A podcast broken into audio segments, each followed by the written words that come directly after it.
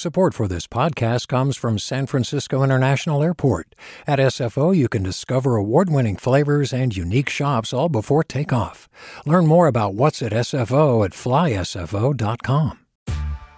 Hey there, this is Brittany Luce from NPR's It's Been a Minute.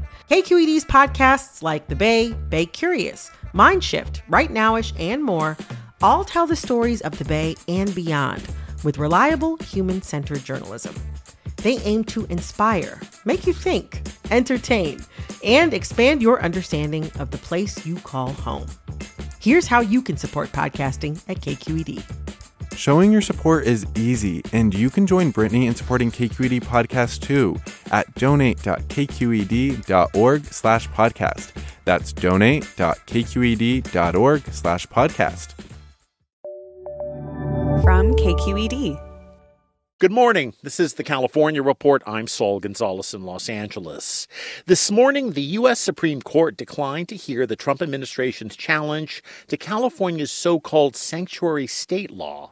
That leaves in place state rules that prohibit local California law enforcement from helping federal immigration authorities apprehend and deport people in the country illegally. The Trump Justice Department argued California's stance interfered with federal immigration enforcement. By choosing not to take up the case, the Supreme Court sided with the argument that state and local governments aren't required to help enforce federal laws. Jessica Levinson is with Loyola Law School in Los Angeles. This is a fairly significant loss for the Trump administration because immigration obviously is such an important piece of uh, Trump's platform. This is something that he talks about at length. This is something that's very important to his base. He tried to use federal law to basically bend the will of states and say, you must help federal law enforcement. And if you don't, we're going to cut off some of your funding. In its fight over the sanctuary state law, California used a states' rights argument that's historically been associated with conservatives. Amid the ongoing protests for racial justice, two black men have been found dead, hanging from trees in desert cities outside of Los Angeles. Malcolm Harsch, age 38, was discovered near the Victorville City Library on May 31st. Then last week, in a 45 minute drive away, 24 year old Robert Fuller was found dead outside of Palmdale City Hall. Law enforcement initially labeled Fuller's death a suicide, even before an autopsy was completed. As as KCRW's Cerise Castle reports, both incidents are now prompting loud cries for thorough investigations. Say his name! Say his name! Say his name! Protests are an almost daily occurrence in Palmdale's Poncitlan Square since the LA County Sheriff's Department said Robert Fuller's death appeared to be a suicide. On Saturday, hundreds gathered to demand an independent investigation. Fuller's sister, Diamond Alexander, says her 24 year old brother was not suicidal. This is really crazy to all of us. And we really are here to support Robert, and we really want to find out the truth of what really happened. Yeah. It's like everything that they've been telling us has not been right, and we just want to know the truth. Over the weekend, elected officials who represent Palmdale called for California's Attorney General to investigate. Many at the protests and on social media question whether the deaths of Fuller and Harsch could be related and may have been lynchings. The Antelope Valley in northeastern LA County has a large black population, but also a well documented history of housing discrimination and racist attacks. In 2015, the U.S. Justice Department found LA County housing officials and sheriff's deputies worked to keep black residents out of the area. A year later, three white men were charged with hate crimes and an assault on Latinx people. LA Supervisor Kathryn Barger explained she wants the Attorney General to oversee the investigation into Fuller's death, saying it would, quote, provide the community with the answers they deserve. For the California Report, I'm Cerise Castle in Palmdale. Now to coronavirus. Mass protests and the loosening of shelter at home orders are bringing more people together. Public health officials recommend getting tested for COVID 19 if you think you've been exposed. But doctors say it's important to know when to get a test and to understand what the results mean. KQED's Peter Arcuni reports. It often takes three to five days after exposure to test positive for the virus. In some cases, that lag can be up to 14 days.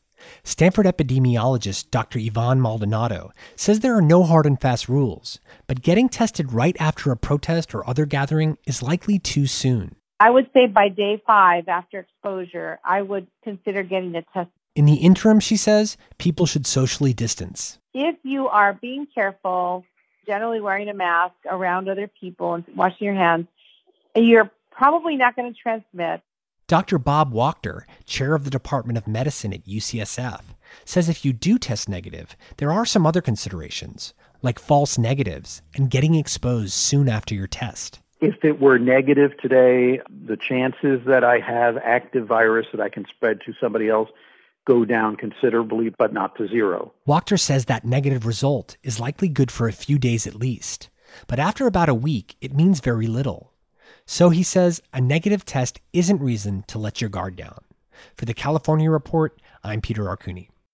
There are now more than 152,000 confirmed cases of COVID infection in the state and 5,000 deaths. Those numbers continue to rise even as businesses like gyms and movie theaters reopen. Now, if I asked you what place has the highest COVID 19 infection rate per capita in California, you might pick Los Angeles or the Bay Area, but actually it's largely rural Imperial County in the far southeast corner of the state on the U.S. Mexico border. So far, more than 4,000 people have tested positive for the coronavirus in Imperial County, and 43 people have died from the virus there. KQED's Julie Small explains what's behind this. In late March, Imperial County had seen just a handful of coronavirus infections. Only nine people out of 180,000 residents had tested positive for the disease. The head of the El Centro Regional Medical Center, Dr. Adolphe Edward, thought they had dodged a bullet. And all of a sudden, um, we hit 65 patients COVID, which was over 70% of my hospital admissions, um, and it was nonstop.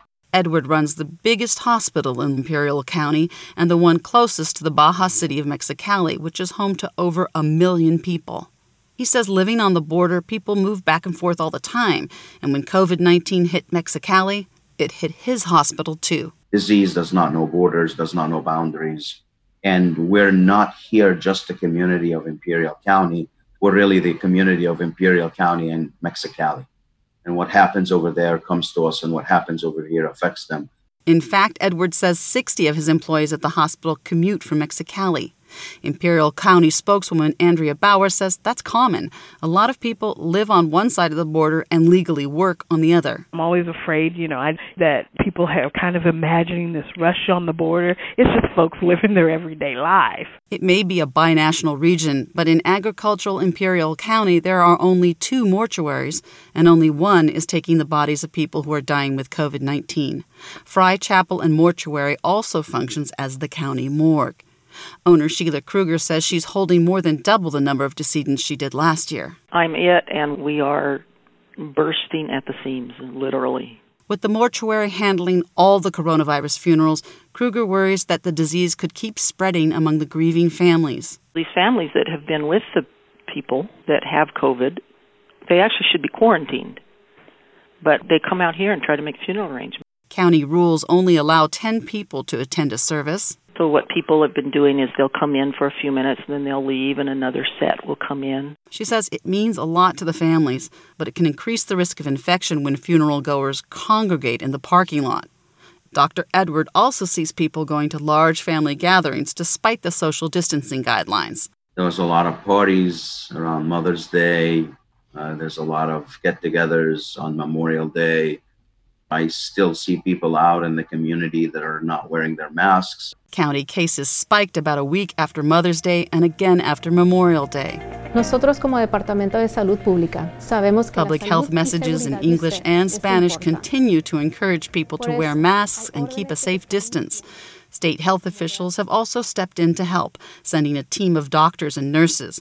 Dr. Edwards says that's allowing his staff to get a breather. It eats at you. I know I'm exhausted, so I can only imagine what these guys have been doing. And we're nonstop. There's no Friday, there's no Saturday, there's no Sunday. And hospitals around the state have agreed to take patients who need higher levels of care.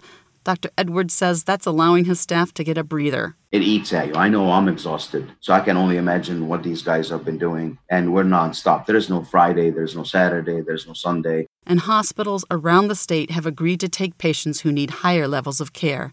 Edwards says they're airlifting them to neighboring Riverside and San Diego counties and as far north as the San Francisco Bay Area.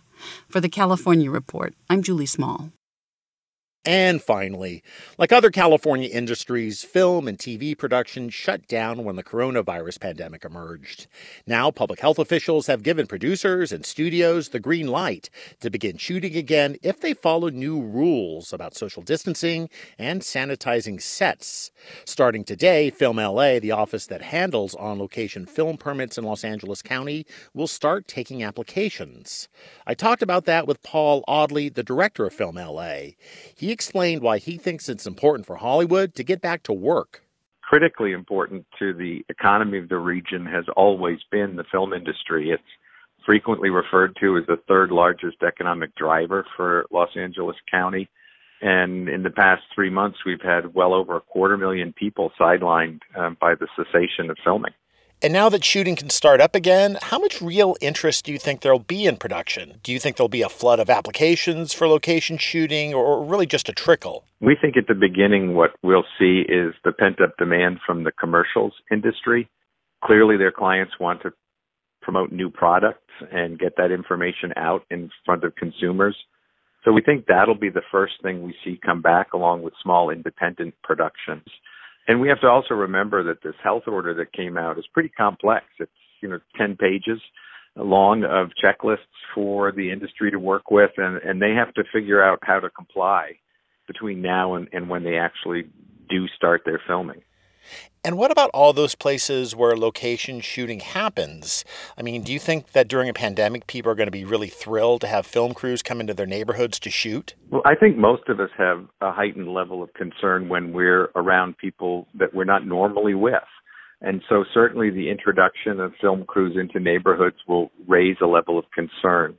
Our hope is that uh, the communications we're doing now with many of the community groups and neighborhood associations that we work with to explain the conditions of the health order and our ability to uh, watch the film industry be really responsible in limiting crew size, activity, uh, et cetera, uh, will help alleviate a lot of those concerns. But we always do have the job of trying to balance the impact on a neighborhood versus the need of this economic engine to function in Los Angeles. All right. Paul Audley, president of Film LA. Thanks so much. You're very welcome. Have a great day.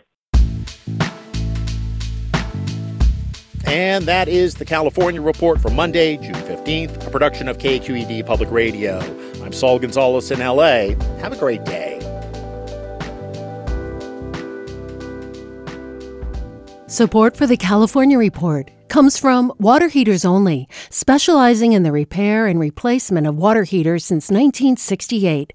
Licensed and insured, open 24 hours a day, every day. Learn more at waterheatersonly.com. Hint fruit infused water in over 25 flavors, no sweeteners, no calories, in stores or delivered from drinkhint.com. Hint water with a touch of true fruit flavor. And Eric and Wendy Schmidt, whose Fund for Strategic Innovation supports transformative ideas that benefit humanity while protecting the natural world, recognizing through science the interdependence of all living systems. Do you love learning about the San Francisco Bay Area? Its history, its people, its unique blend of cultures? Then you should check out the Bay Curious book. I'm Katrina Schwartz, editor and producer on the Bay Curious podcast, and I'm here to let you know that for the month of May, we've worked out a sweet deal for KQED podcast listeners. Right now, you can get the Bay Curious ebook for $1.99. That's right, $1.99. Just search for Bay Curious wherever you get your ebooks or find a link in our show notes. This offer does expire at the end of the month, though, so you'll want to act on it fast. Happy reading!